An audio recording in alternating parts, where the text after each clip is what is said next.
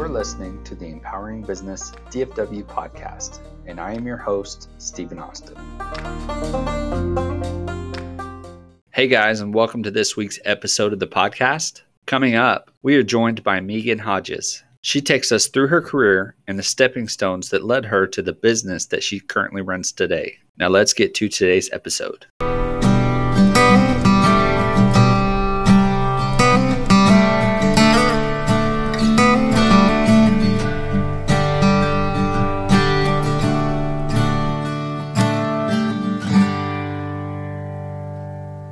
Hey, Megan, and welcome to the uh, fourth episode of the Empowering Business DFW podcast. How are you doing today? I am doing good and excited to be here with you today. Kind of curious, you know, I don't know a lot about your industry, and, and it looks like you've been uh, you've been involved in several different industries. So, just kind of give some intro, uh, introduction, and some context about uh, what you've been doing the last ten years. Sure, absolutely. I know it's crazy to kind of look back and realize that I've been working that long. Um, and, and it's always funny to kind of, whether I'm going to LinkedIn or just even looking through resumes um, and my own and realizing, okay, this is everything that I've done. Um, so what's interesting is I I actually was a pre-law major in school and had never stepped foot inside of the business school at all. Um, and so when I graduated and ended up with a job in corporate America, um, actually in a sales and marketing training program. Um, I think I was almost the furthest um, furthest away from what I thought I was going to be doing when I graduated, which just sort of sums up, I think, life in general. Um, but that set me on a course um, that has carried me from that day up until now. And p- part of it is definitely by actions and things that I chose to do in my career. And some of it I think was just, you know, providence or fate or something of that nature that led me through my career. But for the most part, I have been um, involved in sales and marketing teams, whether for um, large publicly traded companies um, like that first when I joined out of school, um, which was Sanford Brands. Um, it's a, um, a, a, subsidiary of Newell Rubbermaid, and, and, we manufactured things like Sharpie markers and things of that nature. Um, to privately held companies, and eventually working my way into the startup entrepreneurial world. So I feel like I ran the gamut of seeing what it took to run, you know, a publicly traded company, um, small privately held company, um, down to a startup and i even kind of circled back around again to um, a publicly traded company uh, recently before i started my my own my own company. Um, and with each of those pieces along the way um, being a part of sales and marketing teams and eventually learning how operations works um, i sort of built um, the toolbox, the business toolbox um, needed to, to, to run my own business one day. Um, but in a nutshell, I just I think I've sort of run this gamut of of different businesses um, over the last ten years, and and found out very quickly that um, being in the startup world and being an entrepreneur and creating things from nothing is um, where my passion lies. Um, and so, regardless of being at a publicly traded company with thousands of employees or being a part of a small, intimate team, um, you know, being an entrepreneur is where my heart's at. Yeah, I think, I mean, we're just going through kind of the, your history and your resume is actually pretty impressive when it comes to really you don't have a background in sales and marketing but yet mm-hmm. you know you take companies uh, that you've worked with where you're creating just 90% revenue mm-hmm. increases and and you're doubling profits in less than half mm-hmm. a year i mean that's mm-hmm. that goes a long way just to kind of say your mindset really is and has been maybe entrepreneur focused rather than uh, learning in a different different atmosphere i guess i would say yeah um, yeah absolutely i mean one of the things that i think people um, think that they have to focus on is the fact that being a being an entrepreneur means that um, you truly have to be like the CEO of your own company or running your own company. Um, but I think eh, sort of my definition is, is more along the lines of you know an entrepreneur is somebody who and i kind of stated this a second ago is someone who is creating something out of nothing or finding ways to make things more efficient or better. And so I like to say that even if you are um, working within any size organization, um, instead of thinking that you've got to just up and leave and go start your own thing, which which is great, and we can we can dive into that um, as well. Um, sometimes it's just good to look around at the team that you've been placed on or the environment that you're working in, and realize that you know 99% of the time there is some way for you to make that job better or more efficient or something that needs to be created to to you know facilitate to what you were mentioning a second ago you know higher sales or, or better margins or you know if you're you know working in um, you know in more of an operations role something that creates more efficiency. And so that in and of itself is you taking a hold of the situation and being kind of an entrepreneur within that environment um, because you're creating something from nothing. And I think oftentimes, especially in today's age, when you just hear the buzzwords of startup technology and things like that, your assumption is, you know, you're striving to go do that, which uh, for some people, that's absolutely the goal. Um, but sometimes I think we forget that um, those other roles of creating um, something out of nothing is just very vital to any business you're in. Yeah, I, I completely agree with that. And I want to kind of dial it back just a little bit on um, a couple things because I think sometimes when you when you start something new, right, especially if you're not, you haven't been introduced to it in the past, you kind of have to approach it a different way. So throughout your first part of your career, when you shifted from pre-law now into the the sales industry, how did you approach that? I mean, you talked about it briefly, but more specifically, whether you were the co-founder of Rise or you were the uh, the head of sales for for Lumi or even at RealPage, what was your mm-hmm. mindset going into those positions um, that kind of it's is progressing you in in the way that when you said, "All right, I want to just start my own business." Yeah, that, that's a great question. So, you know, the, the three the three jobs that you just mentioned um, were sort of my mid career to, to, later career roles. Um, you know, by that point, um, you know, for for Lumi, I was the head of sales, and, and Lumi was a startup company out in LA. Uh, there were about five employees at that time. It was started off of a Kickstarter campaign. Um, when I came on board for them, th- there had not been somebody leading sales at all. In fact, that revenue that they had um, received after that Kickstarter campaign to just run sort of their operations um, was what was fueling them to realize that um, you know there was probably some additional sales streams that they didn't know existed um, and and I'll talk about that a little a little, a little bit. Um, but so you mentioned that one. You mentioned um, Rise, which is a company that I co-founded in Dallas. Um, that was a technology company. We built a technology platform that connected um, travelers in the state of Texas, uh, high frequent travelers that were going between the major hubs of Austin, Houston, Dallas, San Antonio uh, on a regular basis. And we were connecting those travelers with underutilized private planes so that they could fly for a flat membership fee every month um, and, and fly, uh, fly privately versus flying commercially um, so that they were saving time and and then the last one you mentioned was RealPage, which was the company that I worked for uh, right before I started uh, the company that I'm running now. All three of those, you know, by that point in my career, you know, I, I had had you know six or seven years of sales and marketing under under my belt, and so I had gotten to sit under some great leadership um, I'd gotten to, uh, you know, read a lot of different books. I'd been able to, you know, sit under a lot of different trainings um, that I got to be a part of to really understand, you know, the sales process. And not all of it was was good. I, I definitely got to see the negative and what I sort of viewed as, um, you know, tactics or, um, you know, some some different sales and and marketing strategies that I thought, okay, I don't ever want to, you know, replicate that again in the future.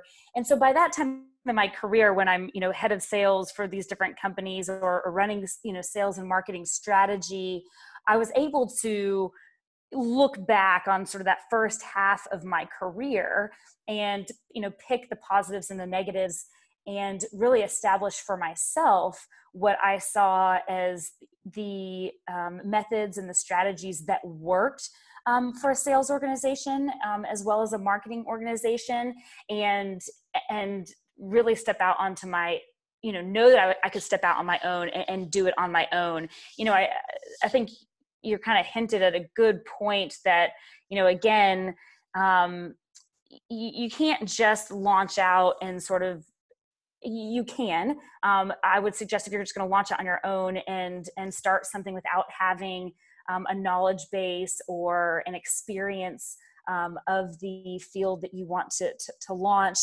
you know i highly recommend that you've obviously got some fabulous mentors and a great team um, a consulted team of, of advisors um, if you're going to launch out and do something without having that experience. Because i can say you know without that first half of my career and watching other people do it it teed it up for me to be able to go into some of these businesses and run those sales and marketing te- marketing teams on my own. And so it's sort of that stair step process. You know you watch and learn for the first half of your career and and sort of soak it all in um, and take a lot of notes. And then you know that next step is okay let me stay within you know businesses that already exist but just lead um, you know teams that i would i would like to lead.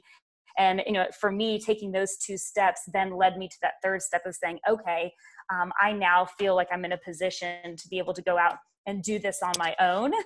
Um, and and so it, it came from you know years of of on the job experience that led me to the point of feeling um, ready to take that step i will caveat it and say that you know i think that if you asked most startup CEOs who are doing it for the first time. Um, it's almost like having children. There's never the perfect time. You sort of just have to jump in and do it, even if you have had experience, um, because there's always going to be a little bit of un- unknown. And so you always want to surround yourself with really good people and mentors, regardless.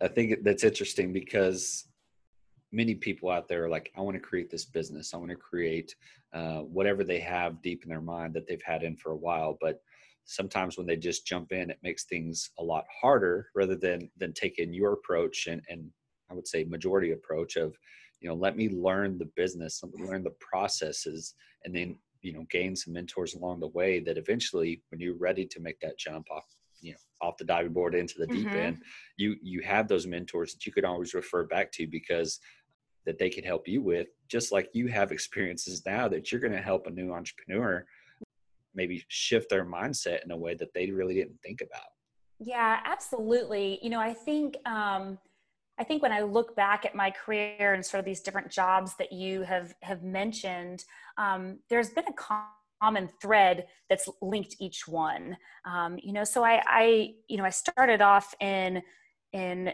sort of consumer goods packaging manufacturing company within sales and marketing and when i took that leap to to go to Lumi and say I want to be the head of sales, and you know I put together a, a sales um, presentation for them. Actually, it's how I I reached out to them after I saw them on Kickstarter, and I just said, "Hey, I noticed that the product you're selling." You aren't selling it direct to consumer yet. They were just selling um, their product in more of a B2B type of market. And I let them know that if they were open to uh, changing the way that they packaged and um, if they're able to take that product and, and consumerize it, um, that, that that common thread from that previous job to Lumi was that I had all the buyer connections for that consumer goods packaging and retail world. Um, I also had the sales and marketing experience because I had been doing that previously. And so, even though on paper it may look like I have made this huge jump from you know a large publicly traded company to um, this small startup company where I wanted to be the head of sales. You know, previously I think I was in like a VP or sort of a director role at that point.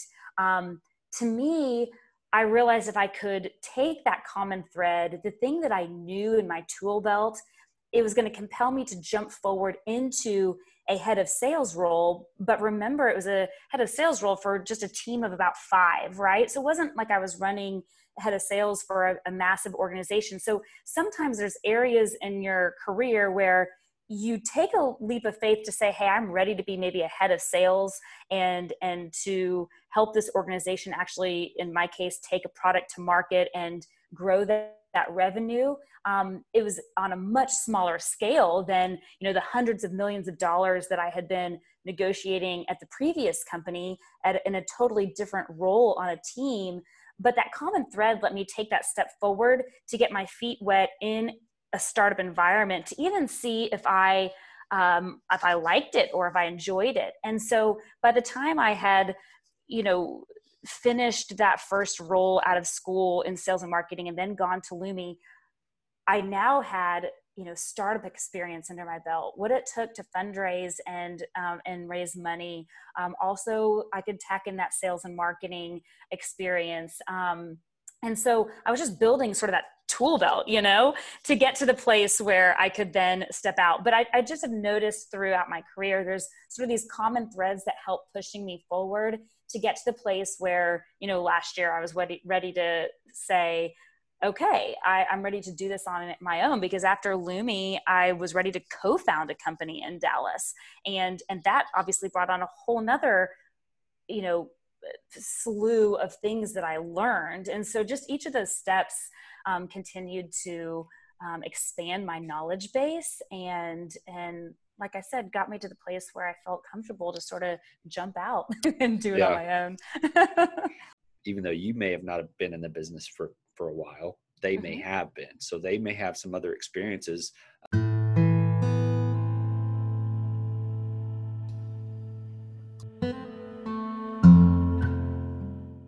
What were your thoughts in August of 2019 when you were at RealPage and you said, "I'm ready to step out." What were your thoughts then? Were you were you nervous? Were you ready? um, so you're actually making me smile because um, I got asked. I've gotten asked that question a lot, right? So, and you framed it up perfectly, and, and I'm I'm kind of laughing because you and I didn't even really talk about this in advance, but it's um, you know August 2019 is when I quit my job at RealPage, you're you're correct, and launched 100% um, into the dowry. Um, but when people ask me that question, um, I, I, sort of giggle because um, the impetus for the dowry didn't start that August, right? And and I guess this is just sort of that that great um, understanding of sort of the roots that go into taking that first step and, and quitting your job and, and launching in 100%.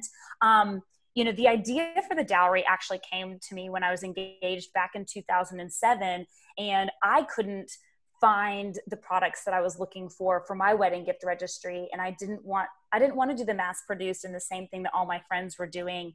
And so out of that frustration which is where I think a lot of um, you know ideas and and great startup companies come from it's out of an actual you know issue and frustration um, i just chalked that idea away because in 2007 um, i was still at the point in my career where i hadn't had all these experiences that we just got done talking about. So i knew you know i'm not ready to to start this but man it sounds like a good idea. And so i'm i'm such a journaler.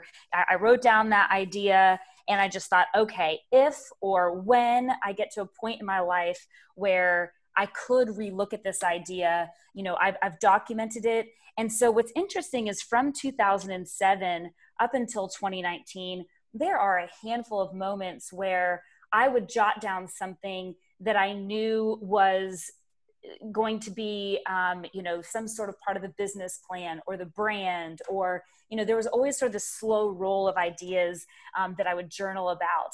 Um, but then fast forward to 2019 um, it was january of 2019 when i was at a place um, both personally and professionally um, i don't know I feel like I feel like entrepreneurs are starting to talk about this more. Um, but you know we've spent sort of this first part of this podcast talking about you know getting me ready for, for from a um, a business perspective to be an entrepreneur um, the, you know the flip side of of it is starting a company and starting a business is taxing not just on your professional life, but on your personal life as well. And so, one of the things I always say is that, and again, there's no perfect time, but you want to make sure that the people in your life, um, financially in your life, again, you don't have to be 100% sound i will tell you that you know you, scrape the bottom of the barrel really fast in all these areas but startup is such hard work that you really want to make sure that that personal side um, is is solid and on board for you jumping out and doing something um, this big because it, it is hard work and it's taxing and it's long hours. And so you want to make sure that that both sides are you know really in agreement. And so january of last year is when i felt ready in both areas of my life that i could revisit that idea. And so from january until august not only was I working full time at RealPage during during the day and and putting in, I was managing a, a team. Um, I was putting in long hours. I was still giving it, you know, a hundred percent.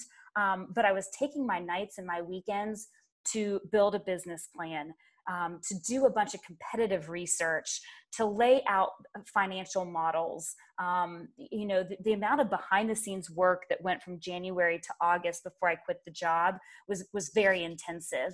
And and again, you're not going to be able to uncover everything, but it helped me um, formulate a good business plan. It helped me formulate a mission statement. It helped set guidelines around what my goals were so that when the onslaught of so many different things being thrown at you as a CEO of a startup company happen, you know, once once you launch the company, you can be grounded in the direction and the ideas and the goals that you had from the get-go. I think it's just super important. And so I I think that I was excited when August 1st, 2019 came around and I was able to leave my job full time but even with all those months of planning there's still that feeling of like trepidation you know? Um, right. you know it's, it's excitement and trepidation at the same time of okay here we go. Um, so it, i felt very prepared um, but without a doubt there's still those you know just butterflies in your stomach when you actually wake up the next morning without a corporate job and realizing you have just a million things on your to-do list you need to knock out for yourself and for your startup when you were talking about that i was thinking i was like i couldn't imagine obviously i've never um, started my own business right mm-hmm. um, and i couldn't imagine jumping from you know a concrete paycheck you know, and I, have had career changes in the past where mm-hmm. i'm leaving one opportunity for a better opportunity and you're growing throughout your career so mm-hmm. I couldn't I couldn't imagine taking that step from the unknown completely, right? You don't know yeah. what the business is going to do, you don't know how it's going to react. And mm-hmm. then you mm-hmm. fast forward to this year where COVID hits, right? So you you don't oh, plan oh, you don't mm-hmm. you don't plan for situations like that. it wasn't in my business plan, I'll tell you that. yeah. So you didn't plan for a, a, a world pandemic when you were creating right. your business plan? Exactly. I think everybody is now going forward. right, right. So I want to go back to you mentioned the dowry, and I kind of want to give you an opportunity to kind of expand on, you know, the reason, the origin story for the dowry, and what mm-hmm. what are you hoping to get out of out of uh, this creation? Yeah, that, that's a good question. You know, I um, I think another good litmus test for starting your own company is sort of that longevity of the idea. Um, you know, on one hand, it felt like a, a, blink of an eye, a very quick, you know, oh, I had this idea back in 2007, and now we are here in 2019, and and I'm, you know, about to launch this company.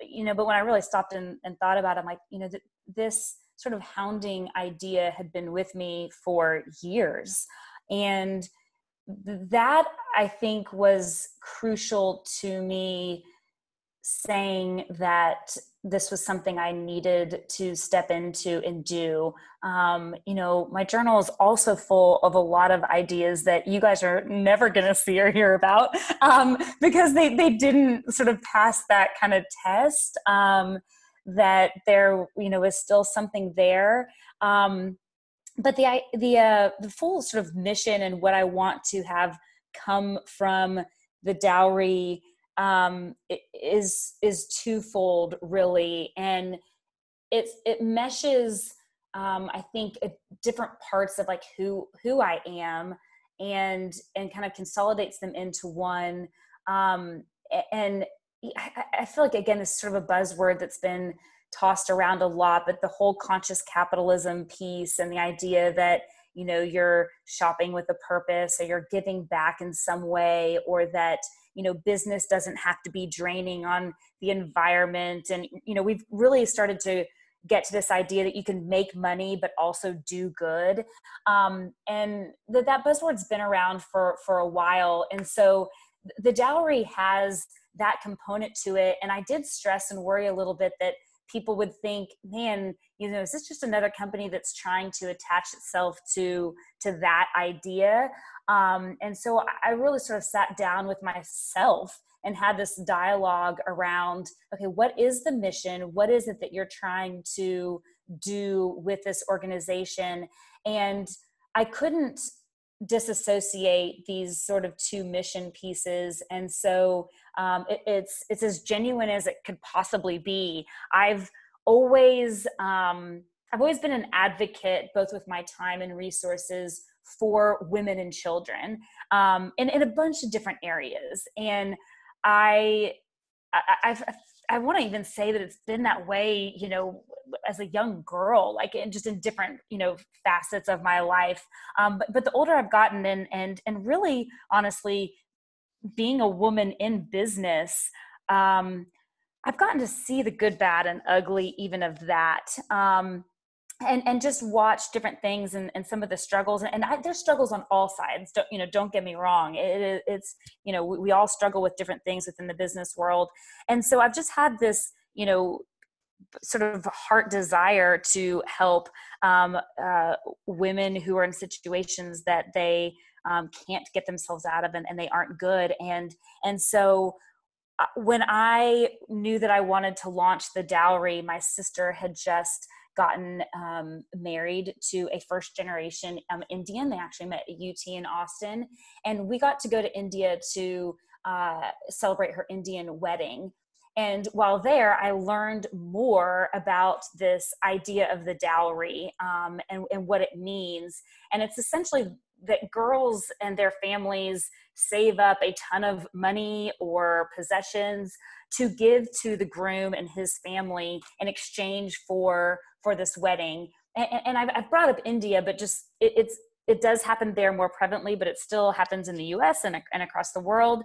Um, but these these women are oftentimes um, really put into horrible situations abusive situations life threatening situations on a daily basis.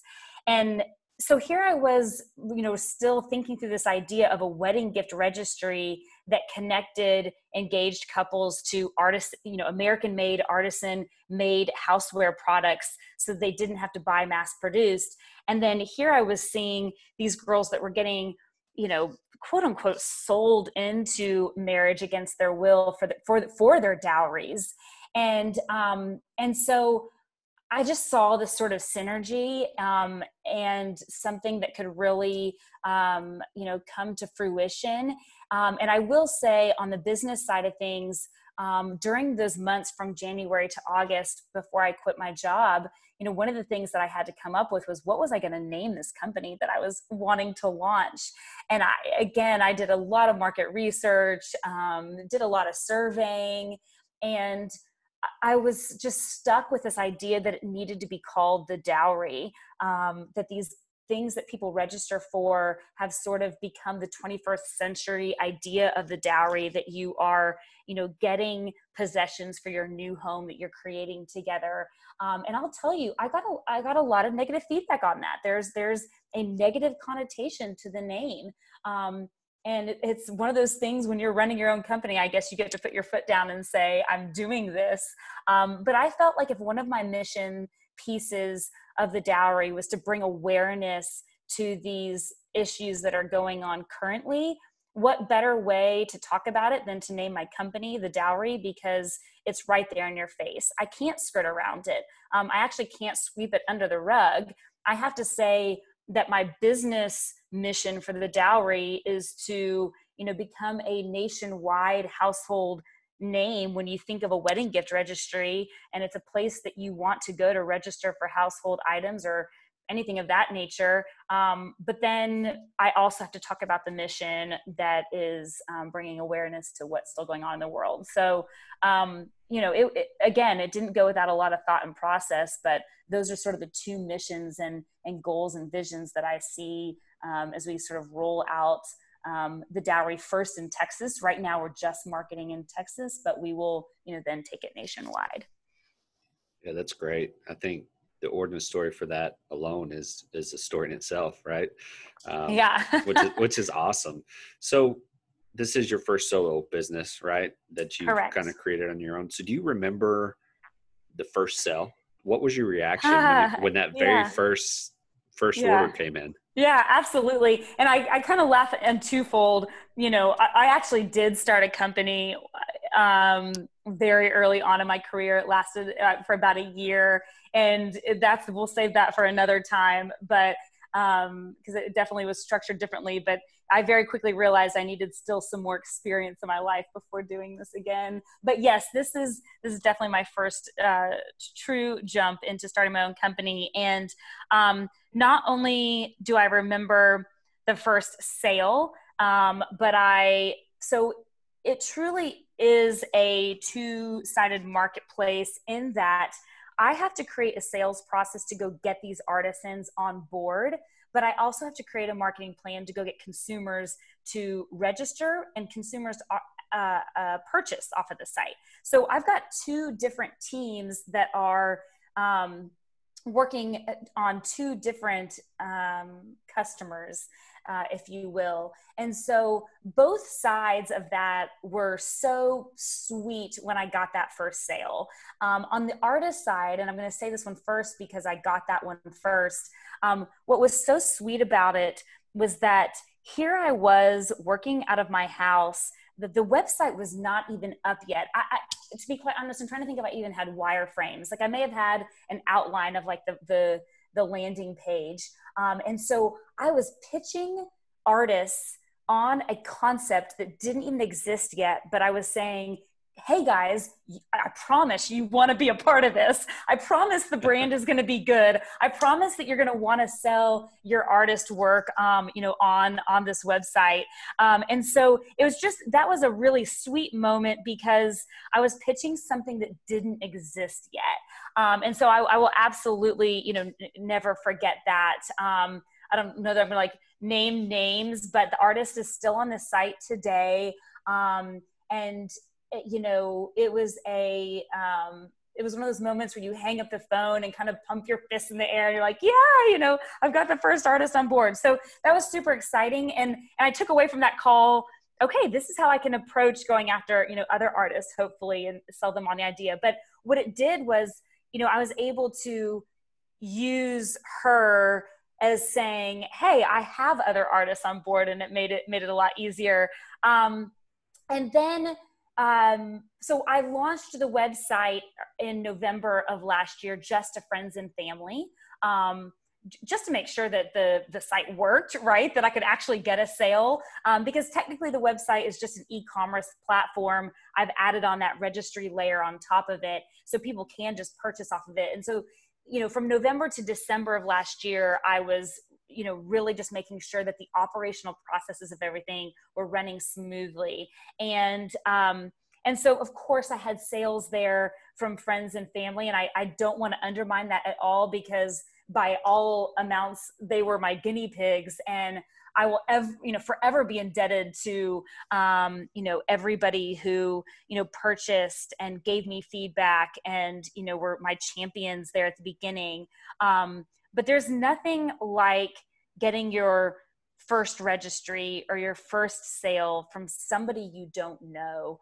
Um, and, and that validation that the idea actually works um, especially if you're going to go out and raise money if you're not going to just fund it on your own you're actually going to fundraise um, you need that validation you have to be able to say i've proof of concepted this and all areas of the business um, are you know are, are, working and people are um, seeing the value in this. And so january of this year is when we launched to consumers and we did our first bridal fair in january in dallas. And i remember setting up the booth and you know getting everything ready and thinking oh my god i hope that these you know brides you know have the same frustrations that I do and that they're, they're wanting to do this. Um, and I'll just never forget leaving that bridal fair that day and having, you know, all these registry signups and, and people wanting to purchase off of the site and just, yeah, you just, you just don't forget those moments. I mean, they're, um, they're what get me through the days when I don't have any sales, when I am struggling, when all I can think of are just, you know, the things that went wrong that day. Because, you know, if I told you guys every day was great, I'd be lying. You know, starting a company is such hard work. And so you have to think back on those moments in order to kind of keep you pushing forward. Yeah, I completely agree with that. I think, yeah. I think anytime you have extra motivation uh, when things aren't going the way that you would hope that they're going, I mean that's yeah. that's a great thing to look back on.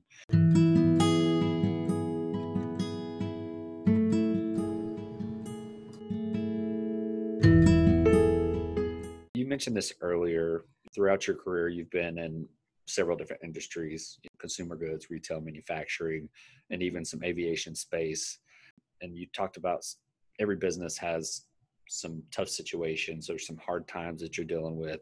Mm-hmm. Can you think of a, a, struggle or two that you went through and kind of what you learned from it? it was there a, like a reward or something you you learned from that struggle that has now transferred over to the dowry?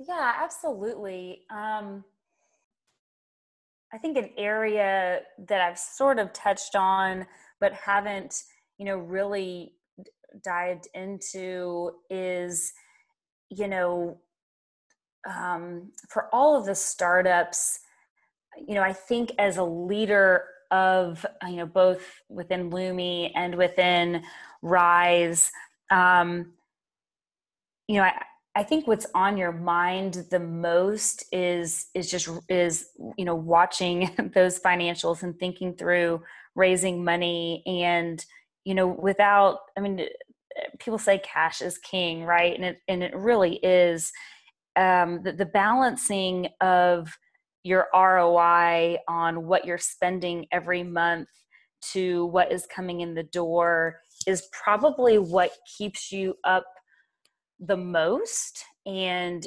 is what impacts the way you spend your day every day. Um, you know, I I think that um, I don't, you know, I feel like it is talked about in some realms, but I think getting into the nitty gritty of realizing that, um, you know, there will be days or months where the projections that you put into place, you know, don't come to fruition or you were expecting, you know, X amount of money to come in the door and then it doesn't um, those it just doesn't get any more serious than that um, because th- that's sort of or no it is the lifeblood of your organization right? If you hit a moment where that doesn't work you can't sustain yourself to go forward.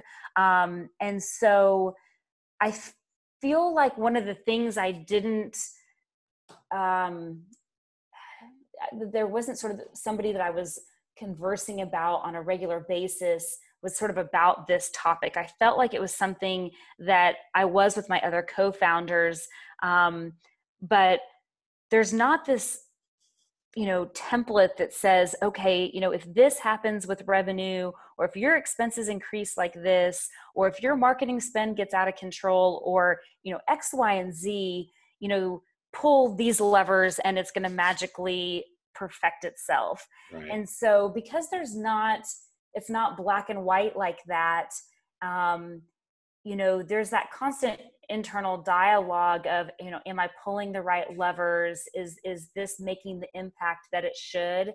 And so with both those organizations um, you know there were some days and some months you know where th- that is is super difficult and and super hard to adjust. You know you've you've already brought up you know covid this year and and and that is not something that i expected to to take place. Um, but because i had experienced some of those hardships around some of the financial aspects earlier in a, a startup company um, i feel like i was nimble enough to um, assess the situation to start to, to pull different levers. Um, and and realizing that if you sit on your hands or and and again this is not just with covid. This is just you know startup in general and realizing that like i said you know you may not make numbers one month or you know x y and z sort of issues there financially.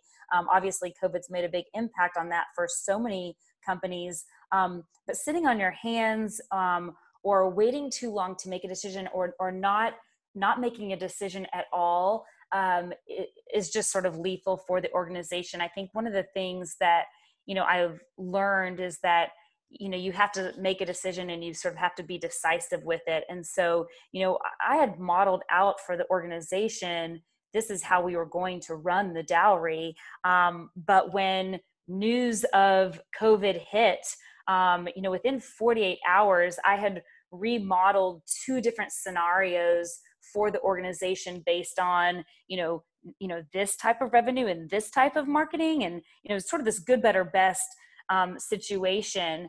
And you know i very quickly had to make some very hard decisions already when it came to people you know hours being worked when it came to what we were going to do with marketing you know the bridal shows that i talked about that we were doing in q1 of this year I mean, those stopped, right? We couldn't be face to face with people in a ballroom somewhere. Um, and so, you know, again, whether it's COVID or something else, those types of financial issues um, really cause you to know whether you have got the sort of guts to make the decisions and the calls that you need to make and make them in the right t- time frame. Um, time is of the essence. And and so it's um, it's making those kind of quick t- game decisions that I think stress me out the most. I think would stress out you know most entrepreneurs uh, and um, and also kind of show whether you've got the tenacity to to push through some of those really tough um, you know financial situations. So yeah, I think COVID really threw I mean, if you look at every single business that really never had, and because you are more of a B2C, right, mm-hmm. and you created a an e-commerce type platform, you see a lot of businesses out there that had to make that shift early, mm-hmm. a year or two years before they weren't ready for it. So being able to adjust, kind of in turn, I wouldn't say exposes the weak, but mm-hmm. but it it more exposes the the stronger entrepreneurs that are out there. Yeah, absolutely. Um, making hard decisions are always, always, always tough. Um, so yeah, I absolutely agree with you on that. So what is it you you tell yourself every day? What is your mindset? What are some habits that kind of help you every day to become more successful? Mm, that's a really good question. Um, I am a big believer um, in routine with flexibility. Um, so I do sort of have the same routine in the morning. You know, I, I am getting up at the same time every day.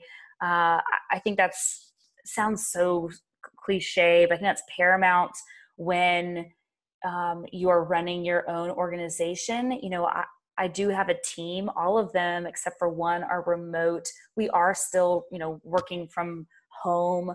Um, and so, and again, I'm sort of getting into the nitty gritty here for you guys, but you know, that gives you sort of this out of unaccountability, right? And so I think having a, a routine that helps um, put some of that into motion is really vital. Um, and putting those levels of, of accountability in there. Um, I have a small little advisory team that um, you know i make sure that i'm accountable to them on certain things um, same thing with with my um, with with my small remote team. You know that there are things that they're you know accountable to me for, um, and so I think that that is um, you know really really important. Um, what do I tell myself every day? Um, you know, I I feel like I've I said this kind of earlier on on this podcast, but you know, if there's a moment of where you know it's tough during the day, I do think back to you know those small wins and successes to kind of keep pushing me forward. Um, I'm a big list maker, um, so I I definitely set a list for what needs to be accomplished that day. Um, that way, I know that I'm crossing off certain things that um, are big and have to be accomplished. I think that email is sort of the death of of getting really big things accomplished during the day. So I do adhere to the mindset that there are times during the day that I check my email, um, but then my email is closed down so that I can actually focus on those larger tasks at hand that I have to do. Um, and the next day when I wake up to start, you know, my day, um, I, I, don't just go back to that list from the day before that I didn't get crossed off.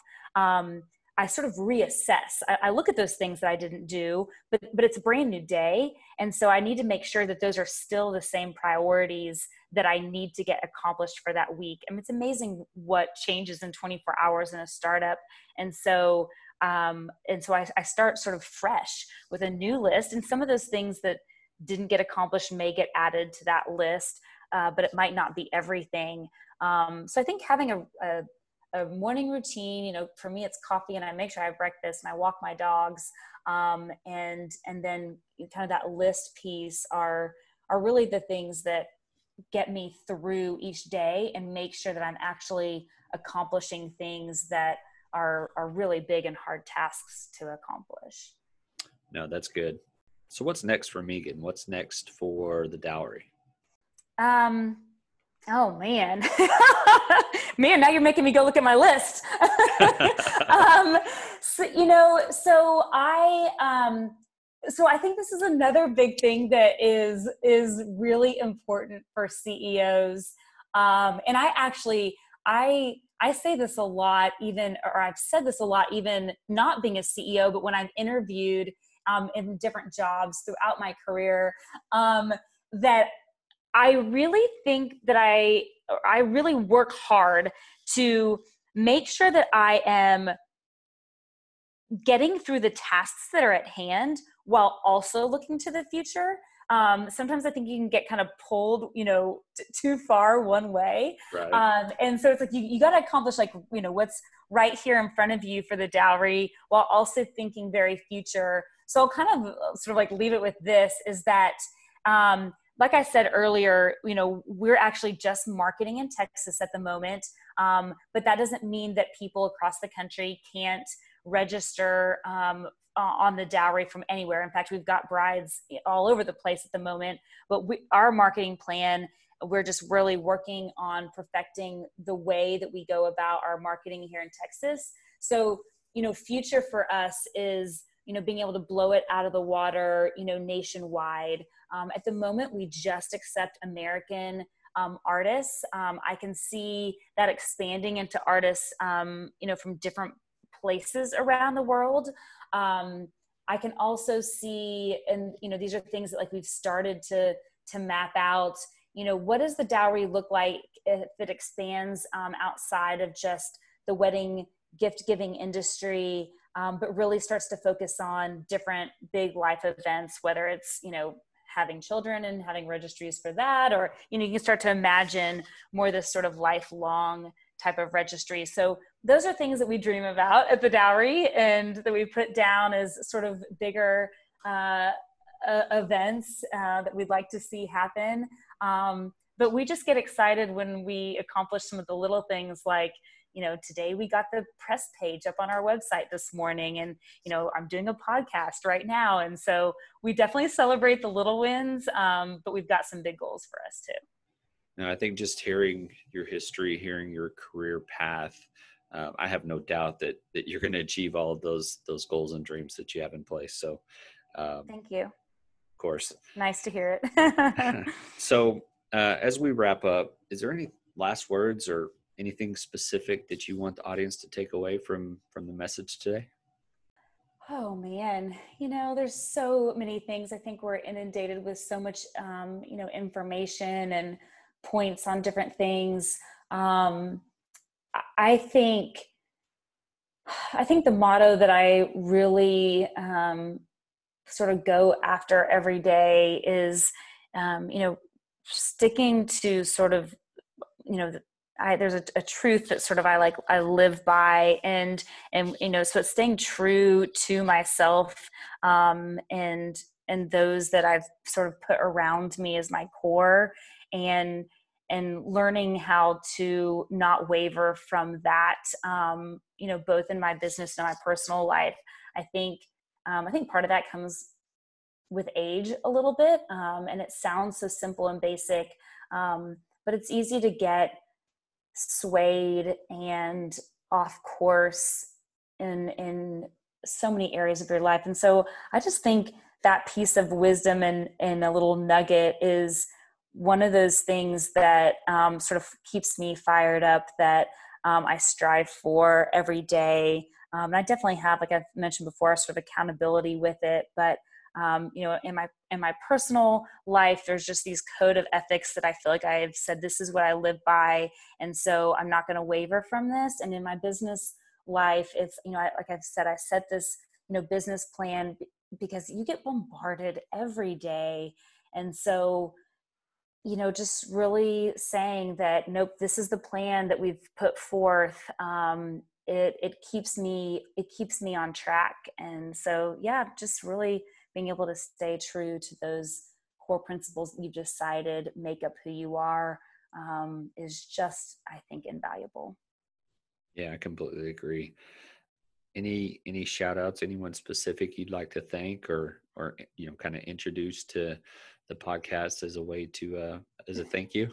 Yeah i mean oh my gosh that list just always seems to be super long. So um i am i'm actually uh engaged at the moment again. Yes i'm i'm on to my on to my second but i i could not be doing this without um without without my fiance without my parents without my sister. I mean it's again those things sound so cliche but those people who have been with you through the thick and the thin i mean man you can't um that that gets me through my days. The shout outs to those people are huge. Um but I think that the second, you know, sort of business kind of shout outs, they really go to um, the other founders that have been in and out of my life. Um, and I'm, I, I mean, even the founders of, you know, the those publicly traded companies to um, you know the CEO of at the at the time, um, and you know the head of sales there, to even the privately held company where I got to watch an entrepreneur who was stepping down as CEO of this privately held company, um, who had taken it to hundreds of employees, all the way to you know Nick, who was my co-founder at Rise, and um, you know Jesse, who is the CEO at Lumi. Those leaders um, I, that's who I learned everything from. I mean, that is who um, I was able to piece those different pieces together to uh, to get to where I am. And um, I just, yeah, I, I, would not be not be where I am without those people. So I appreciate you letting me sh- shout out to them. Of course, I think you know overall, you look at some important parts of of your career, and I think the foundation is is kind of where it all starts, right? So yeah giving you the opportunity, of course, is awesome. So yeah. Um, where can people find you if they want to reach out or even um, get a hold of you? Yeah, great question. So um, I'll give you my, my, my personal work email. Um, so it's Megan, but it's spelled like Megan, M E G A N, at meganhodges.org is my personal email. Um, but also, um, you know, on social media and LinkedIn, um, it's Megan D Hodges on, on all of those um, social um, platforms. People can reach out to me uh, there. Um, yeah, so feel free to, to, to reach out. I'm happy to always answer questions on anything. Perfect. And as we wrap up, I just want to thank you for coming on with us and wish you the best of luck in in your future with the dowry. And uh, if we can ever do anything for you, just let us know. Perfect. Thank you so much. I appreciate your time. It was great.